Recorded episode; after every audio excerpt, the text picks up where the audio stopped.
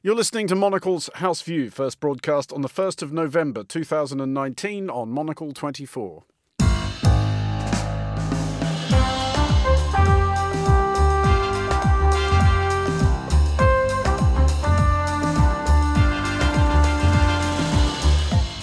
This is Monocle's House View coming up today.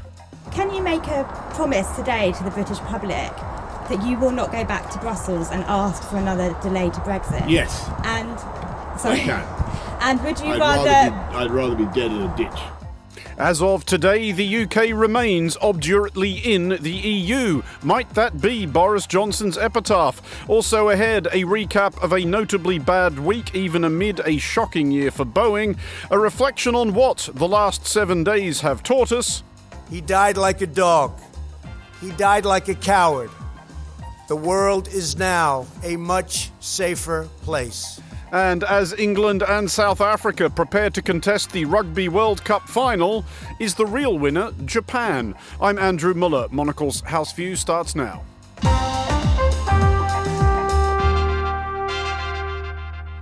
And welcome to today's edition of Monocle's House View. I'm Andrew Muller. It is November 1st today, and as attentive listeners will be aware, this was supposed to be the United Kingdom's first day of gambolling freely on the sunlit uplands of Brexit, following the departure we had been promised last night by Prime Minister Boris Johnson on pain of his own death in a ditch. However, the UK remains a member of the European Union for at least another three months, and the Prime Minister appears to be tarrying vis a vis his choice of final resting place. Instead, we are having an, which is to say, an other. Election. Well, joining me first of all on today's show to struggle to contain their excitement at this development are Monocle's business editor Venetia Rainey and Monocle 24's executive producer Tom Edwards. Um, Venetia, first of all, how I, I, it's it's hard to know what to be more excited about: the fact that Brexit has been delayed again, or the fact that we're having another election. This is hell, isn't it? That's that's what's actually happening here. That is where we are stuck. It's it's that not thought qu- has just now occurred to me. it's not quite the Christmas present I was hoping for. I think that's definitely true.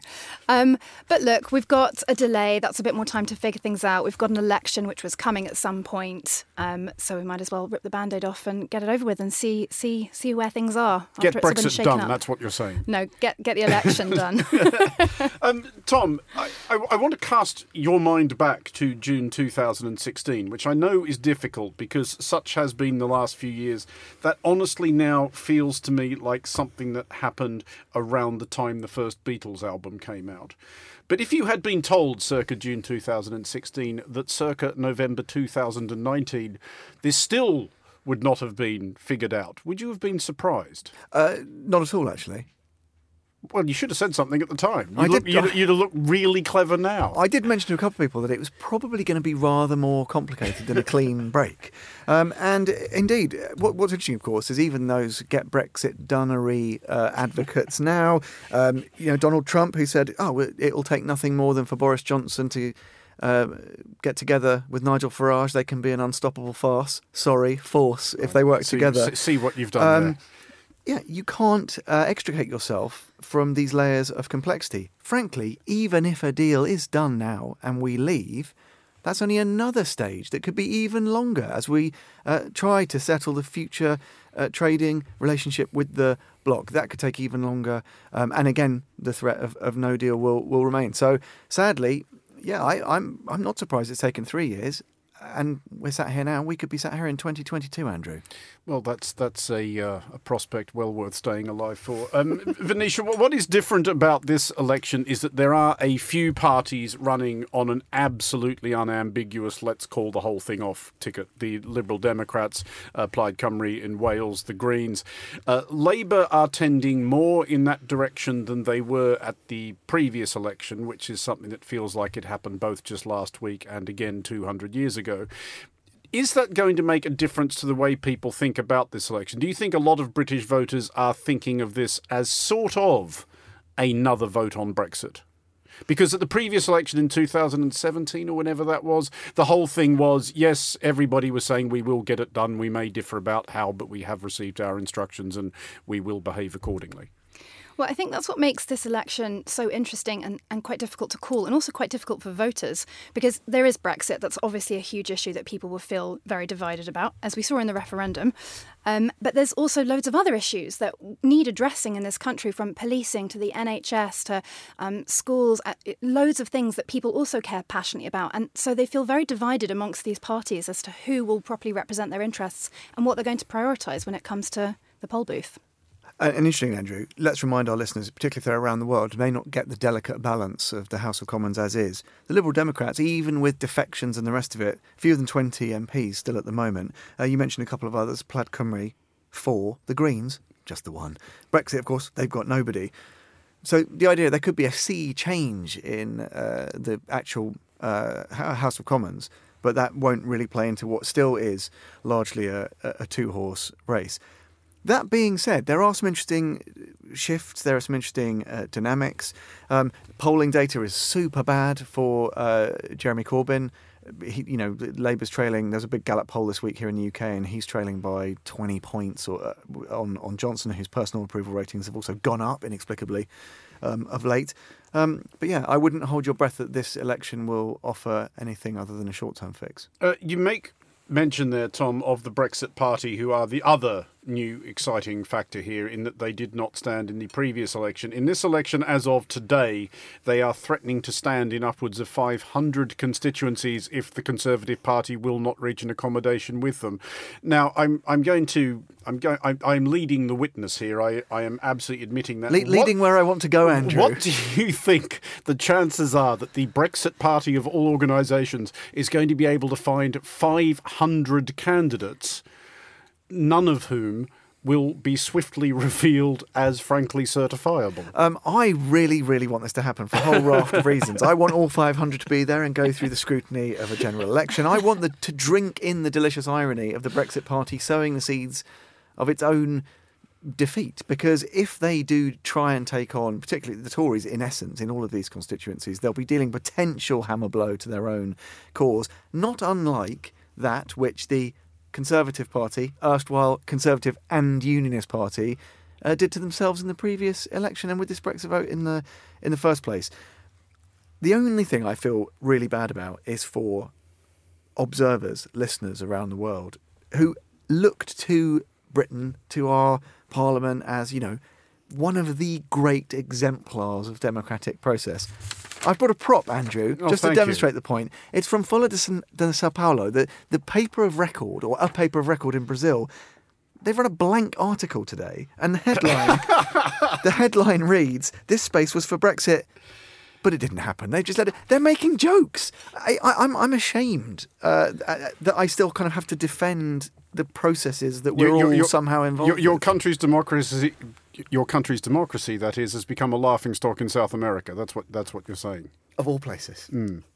We are a laughing stock, but the fact that it hasn't happened yet is emblematic of how divided the country is and Parliament is. So the fact that it hasn't happened yet means neither side has been able to push through their opinion I think that's fair. I mean, we don't like it, we're bored. Yes, we have become a laughing stock, but that is a reflection of how divided everyone is on this issue. Venetia Rainey and Tom Edwards, thank you both for joining us.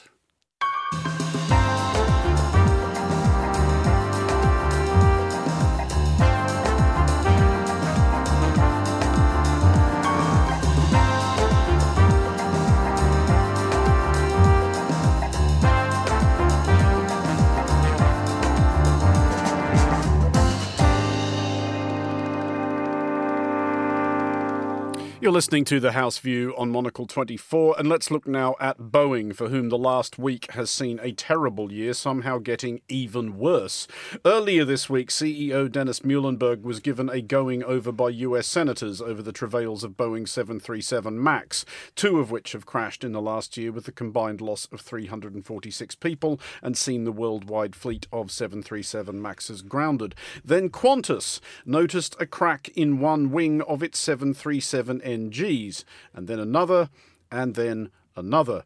Well, still with me is Monocle's business editor, Venetia Rainey. Um, Venetia, as we go to air, Qantas has now grounded three of its aircraft. It says it won't ground all 737s, but does there come a point at which public opinion makes that impossible? I'm sure what Qantas is saying is absolutely correct. They are proverbial as an airline which takes safety extremely seriously, but if passengers start saying we're not going to fly on them, they're going to have to make some sort of gesture, aren't they?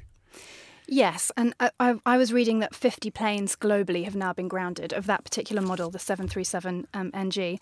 Um, and I think there is a snowball effect. I think no one wants to be seen taking unnecessary risks.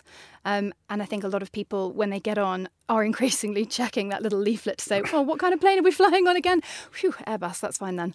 Um, so yeah, but you also don't want to bend unnecessarily to pressure and ground planes without due reason. It's expensive. It's really expensive, and I'm sure Boeing will be putting pressure on them to keep flying any planes that are that are good to fly. I mean. Uh this is a nightmare on top of a nightmare for Boeing, isn't it? It just it just does not end. Do, does it strike you that they are an organisation that has any idea of how they're going to get out from under this?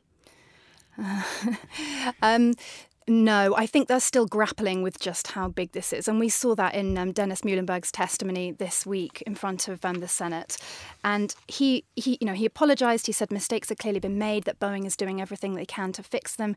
But he also denied knowledge of some messages from Boeing's chief um, flight test pilot, where the pilot basically said that he'd discovered this problem and that he was going to engage in what he called Jedi mind tricks to try and convince the regulators to approve the plane. So they were aware of this problem, and the idea that the CEO didn't know is kind of beggars belief. And that's not really something you want to hear as a passenger that this aircraft is kept aloft by Jedi mind tricks. no, that's not a very convincing way to fly. I mean, are, are they stumbling towards the point at which a, a grand gesture is going to have to be made, even if it is actually the sensible, logical thing to do or not, whether it is just to say, okay, look, the 737 MAX, we give up, uh, or high profile resignations or something, because the the testimony or the, the footage of the testimony of Muilenburg at the Senate was watching it. You kind of flinched. Uh, to think of how this would feel for any airline being told that they were, you know, selling people what one senator described as flying coffins. That that seems like the kind of epithet that sticks. Yes, yes, it does. And I, I think I think Muilenburg's resignation can't be far away now. He was stripped of his chairmanship earlier this month, um, and I, he's holding on a CEO, I presume, to give them a figurehead to figure all of this out. But I don't see that lasting long. They've already created a hundred billion dollar fund for families, and they've said that families that doesn't, if you take money out of that fund, you can still sue the company. But we've also seen that Boeing has been trying to move some of those lawsuits against it from Indonesian families out to Indonesia so that the company will be under less scrutiny. They might have to pay out less. They're clearly uh, engaged in an exercise of damage limitation, and I'm, I'm just not convinced that they've taken on the full responsibility of this yet. They can't really scrap the whole program, though. It's their most profitable plane, and they, they need it. They need it to work. It's huge. They've already lost about $9 billion this year just by grounding it these, what, eight months, and they're hoping to get it in the air by the end of this year. But if we just look at the 737 MAX thing, I suspect the cracks in the wings and the 737 NGs, that is a story which we may be returning to. But even with the best will in the world and all the luck they're going to need. Does Boeing have any sense, do you think, of how close they are to the 737 MAX being a viable thing again? Just this week, uh, American Airlines has been in receipt of a letter signed by 28,000 of its staff saying that, as they put it, they want inclusion in any decision about whether to fly the 737 MAX again, which does not sound to me like an absolutely uh, unfaltering vote of confidence in Boeing's judgment. No, it doesn't. And I think there are good reasons for that. They've shown to not have very good judgment, clearly. Um, but whether they can get it, I mean, they, like I said, they're hoping to get it in the air by the end of this year. I think that feels really unlikely. If that starts to tail into next year, that will have a pretty big effect on the company's financials, actually, and could even have a bit of a drag down effect on the US economy. Venetia Rainey, thanks for joining us. You're listening to Monocle's House View. Up next, a look at what we learned this week.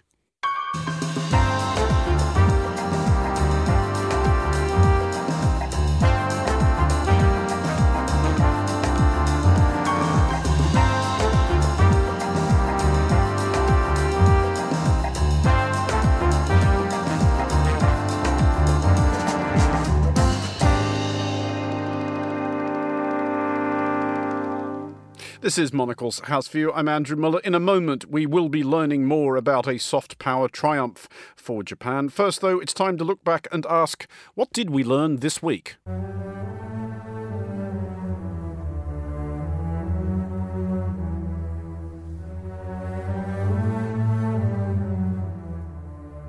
We learned this week that the United Kingdom's efforts to leave the European Union will extend into a fifth year. If one pursues the analogy of a divorcing couple, popular among commentators attempting to make sense of proceedings, the EU, having kept the family home and adjusted to the household's new dynamics, has grudgingly agreed to lengthen the UK's lease on the shed for another three months, with the suggestion that it is high time that the errant partner pulled itself together. This monologue will, at this point, rise heroically above suggesting that British Prime Minister Boris Johnson may be familiar with the feeling. Sovereignty is people's ability, the ability of the public to control their lives and to make sure that the people they elect are able to pass the laws that matter to them. And the trouble is with Europe that that is being very greatly eroded, and you're seeing it more and more over uh, employment, over border controls, over human rights, over all sorts uh, of stuff. We learned that instead the UK intends to spend much of the build up to Christmas conducting a general election, which will at least have the advantage of getting two doses of insincere hawking and rancorous bickering out of the way at once. Monocle contributor Joy Lo Dico is among the many journalists looking forward to taking notes while wearing mittens. People will say, uh, look, the re- referendum, 17.4 million votes for Brexit. That's why we are in the position we are at the moment. We've got a government who keeps saying the will of the people. For Boris Johnson to win this election, and get a majority, he needs about 10.4 million votes. So it's in fact far fewer votes. Because this is geographical rather than a sum total, he needs them in the right places. We learned, or really had reiterated, that there is no triumph which US President Donald Trump cannot bespoil by tripping over his own shoelaces on the victory lap. At the weekend, Islamic State leader Abu Bakr al Baghdadi was killed in a raid on a compound in Syria by US Special Forces. All that remained was for the president to read a solemn statement, ask God to bless America, and await the extension of due credit from even his fiercest critics. Instead, Trump decided to say words. A reminder that this is the actual President of the United States, not a nine year old describing a Steven Seagal film. Last night was a great night for the United States and for the world. A brutal killer one who has caused so much hardship and death, has violently been eliminated. He will never again harm another innocent man, woman, or child. He died like a dog. He died like a coward. The world is now a much safer place. God bless America. We learned that the adage about the definition of insanity being doing the same thing repeatedly and expecting different results appears not to have caught on in Argentina. In a presidential election, voters unloaded incumbent Mauricio Macri, on whose watch the economy had tanked, and installed Alberto Fernandez and his well known running mate Cristina Fernandez de Kirchner, on whose watch as president the economy had tanked. This was Monocle's Declan McGarvey in Buenos Aires. Late on Sunday night, in the wake of this election victory, the central bank tightened currency controls, um, limiting the amount of foreign currency that Argentinians are able to buy on foreign exchange markets ahead of uh, the markets opening this morning. The peso currency has already lost almost 50% of its value against the US dollar this year alone as a result of those fears of a return to power of Cristina Kirchner. We learned, or at least very much got the idea, that President elect Fernandez will not be receiving a Christmas card from his Brazilian counterpart. Jair Bolsonaro did not offer so much as a pro forma congratulation. President Bolsonaro did, however, find the time, amid a visit to Saudi Arabia, to yell into his laptop at his bemused people back home. Agradeço a Deus pela minha vida, grande parte da população por ter acreditado em mim e eu tenho um compromisso: tirar o Brasil do buraco. Apesar da imprensa porca, nojenta, canalha, imoral, como é esse tema Globo de rádio e televisão. Boa noite a todos. Desculpem a forma como me dirigi aqui, estou, confesso, bastante exaltado. We searched Monocle's editorial floor for a Portuguese speaker capable of properly relaying Bolsonaro's seething rage. Here's Fernando Augusto Pacheco. I thank God for my life and Brazilians for believing in me. I have the compromise to take Brazil out of the hole, in spite of the putrid, scoundrel, disgusting, and immoral press like Global TV. Good night, and sorry, I confess, I am a bit exasperated. We learned that Russia has learned an arguably limited amount about the wisdom of allowing its allies to have a go on its surface to air missiles, deploying its S 400 system in Serbia during a joint exercise between the two countries. The exercise is known as Slavic Shield, which sounds like one of those pop acts with a faintly unsavoury nationalist undertow which occasionally gets smuggled into Eurovision, and perhaps next May might well be. It won't be worse than what Serbia submitted last year.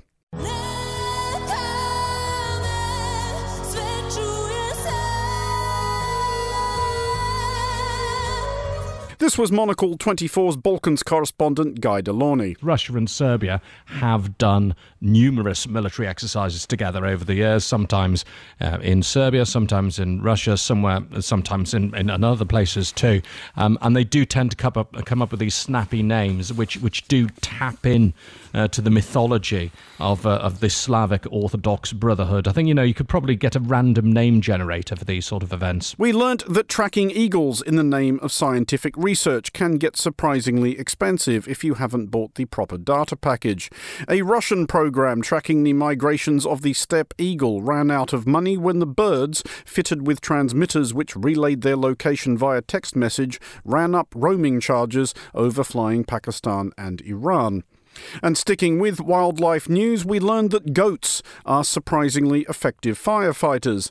One of the wildfires presently incinerating swaths of California appeared poised to threaten the Ronald Reagan Presidential Library in Simi Valley, repository of treasures including the Boeing 707, which flew as Reagan's Air Force One.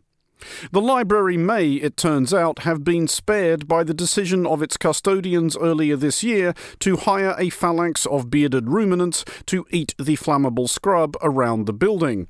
We also learned that this is a thing you can do in California at a cost of around $1,000 an acre.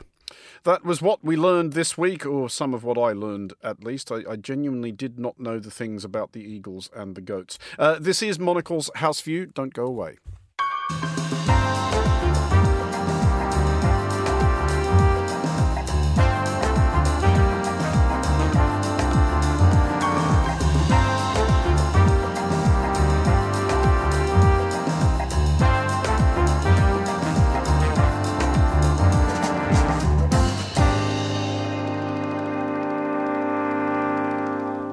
This is Monocle's House View. I'm Andrew Muller. The 2019 Rugby World Cup concludes tomorrow in Tokyo with a final pitting England against South Africa, which poses quite the challenge for the neutral observer. The prospect of Japan hosting the event initially attracted an amount of bafflement and or mockery, Japan's own rugby having been traditionally longer on enthusiasm than expertise.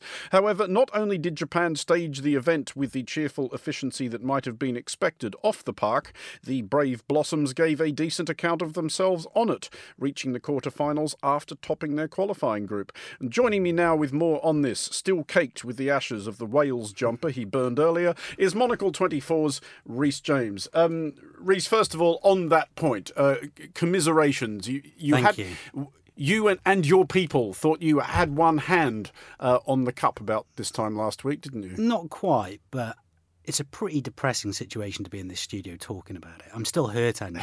four, four points, four points. That's all we needed, and we would have been in the World Cup final playing England tomorrow. Yeah, you'd have over and, and you'd have overcome the All Blacks to get there, which would have been quite the story. Yeah, well, we wouldn't have had to play the All Blacks. The All Blacks had already been knocked out by England, so we would have, you know, it would have been us versus England in the final, and then, you know, who knows? But it wasn't to be this time around.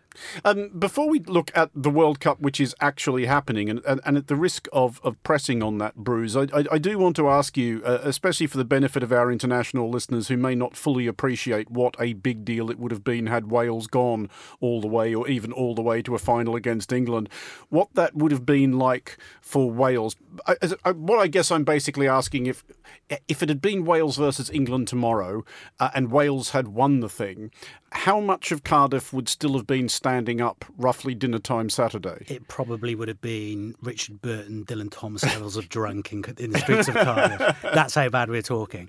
And in, in, on a serious point, I think for people who are not aware, rugby is probably as big in Wales as football is in Brazil. It, it infects everything. Everybody is obsessed with it. You can't avoid it. You walk through the streets of Cardiff at nine o'clock in the morning when a game is kicking off at five o'clock in the evening you know, and people are already kind of going into the bars, getting a drink, picking up hot dogs, putting their scarves on. It's it really infects the entire country. Well, looking then back to the World Cup as it actually is, which I realise, as you were suggesting, is a somewhat depressing prospect, but you know, from the point of view of the proper rugby fan, as you clearly are, ha- has it been a good Rugby World Cup? Has it justified the decision to hold it in Japan, not a traditional rugby heartland? Yeah, it's been fantastic. I think there was a lot of skepticism skepticism about holding it in Japan, um, but it was the first time not only that it was held in Japan, but in an Asian nation, which is absolutely fantastic. Um, Japan form, performed brilliantly. Uh, they beat Scotland and Ireland on the way, uh, faced uh, South Africa, who we now know are in the final. Uh, so they've done really well, and they've put on an incredible show. And they've also had to contend with uh, Typhoon Hagibis as well, mm. which you which you probably know about, and kind of swept over kind of a large part of the country, which uh, forced the kind of abandonment of a few games along the way. And a lot of people were saying, oh, "I can't believe that you know they're calling off some games because of this." And they was like, "This is pretty serious." Dozens of people, uh, dozens of people died, and they handled it really well. They, they abandoned the games, moved people out of the way, and everything's been handled brilliantly. And of course, Japan's got the um, got the Olympics next year as well. So this has very much been seen as a kind of dry run ahead of the Olympics and a chance really to get everything in order ahead of the, those games. I mean, it, will obviously take a while to tell, but you, you correctly point out that Japan's team uh, were far from there just making up the numbers. They played very, very well. Uh, they beat uh, at least two traditional rugby powers. Yeah.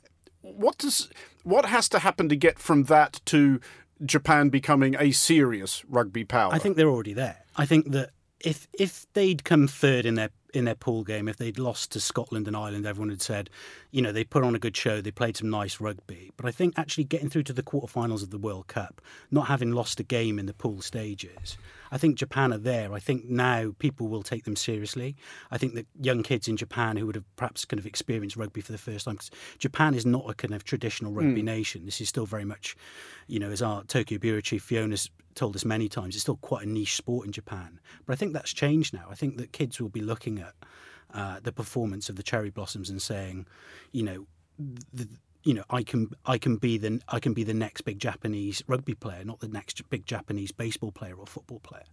Well, just finally then, um, for the benefit of a lot of our international listenership will, who will be listening to us from non-rugby territories or other territories where it is seen as something of a niche sport, if they do want to sit down uh, and test their curiosity on the World Cup final tomorrow between England versus South Africa, what should they be looking to? If, if, if that's one of the first examples of rugby you've ever watched, what's something to look out for? I think the thing that uh, a person watching rugby for the first time might be surprised about is just how physical it is. It's incredible. I mean, even when you watch it on television, you can hear the collisions. You can hear you can hear the bones crunching as the players are running into each other. I mean, these are big guys. Some of them are 19 or 20 stone. Uh, they're enormous guys, so that's something to watch out for. And two of the biggest teams playing tomorrow, England and South Africa. Um, and the other thing is, I think, as well, and this is perhaps kind of changed from how rugby used to be, is that there's a place now in rugby for for smaller players, the guys with kind of guile and speed. So you can expect a really kind of high tempo game, and two teams, thirty players, really kind of giving it their all. Um, to try and kind of uh, win the Webb Ellis Trophy tomorrow uh, tomorrow morning, our time. And just as a final final thought, where does a Welsh fan pitch their loyalties if it's England versus South Africa? Do you regard oh, it? tough one. Is is it sort of Britain versus the world or anybody but England? Well, as a Welshman, England are our you know, kind of traditional kind of enemies on the rugby pitch. Um, and South Africa, uh, you know, as you alluded to earlier, they're not the most lovable team. um, but what I will say, and I think that it's a great moment for South Africa tomorrow. Their captain, Siya Kolisi, is the first black captain of uh, the South African rugby team. It's a it's a game that's been traditional, traditionally dominated by the the white Afrikaner community. So um, on that basis alone, I'm going to say that I'm back in South Africa and I wish Kolisi and his team all the best. Rhys James, thank you for joining us. That is all for today's edition of Monocle's House View. It was produced by Augustin Macellari. Our studio manager was David Stevens. Coming up at 2000, a brand new edition of The Menu. The House View returns on Monday at 1800 London time. I'm Andrew Muller. Thanks very much for listening. Have a great weekend.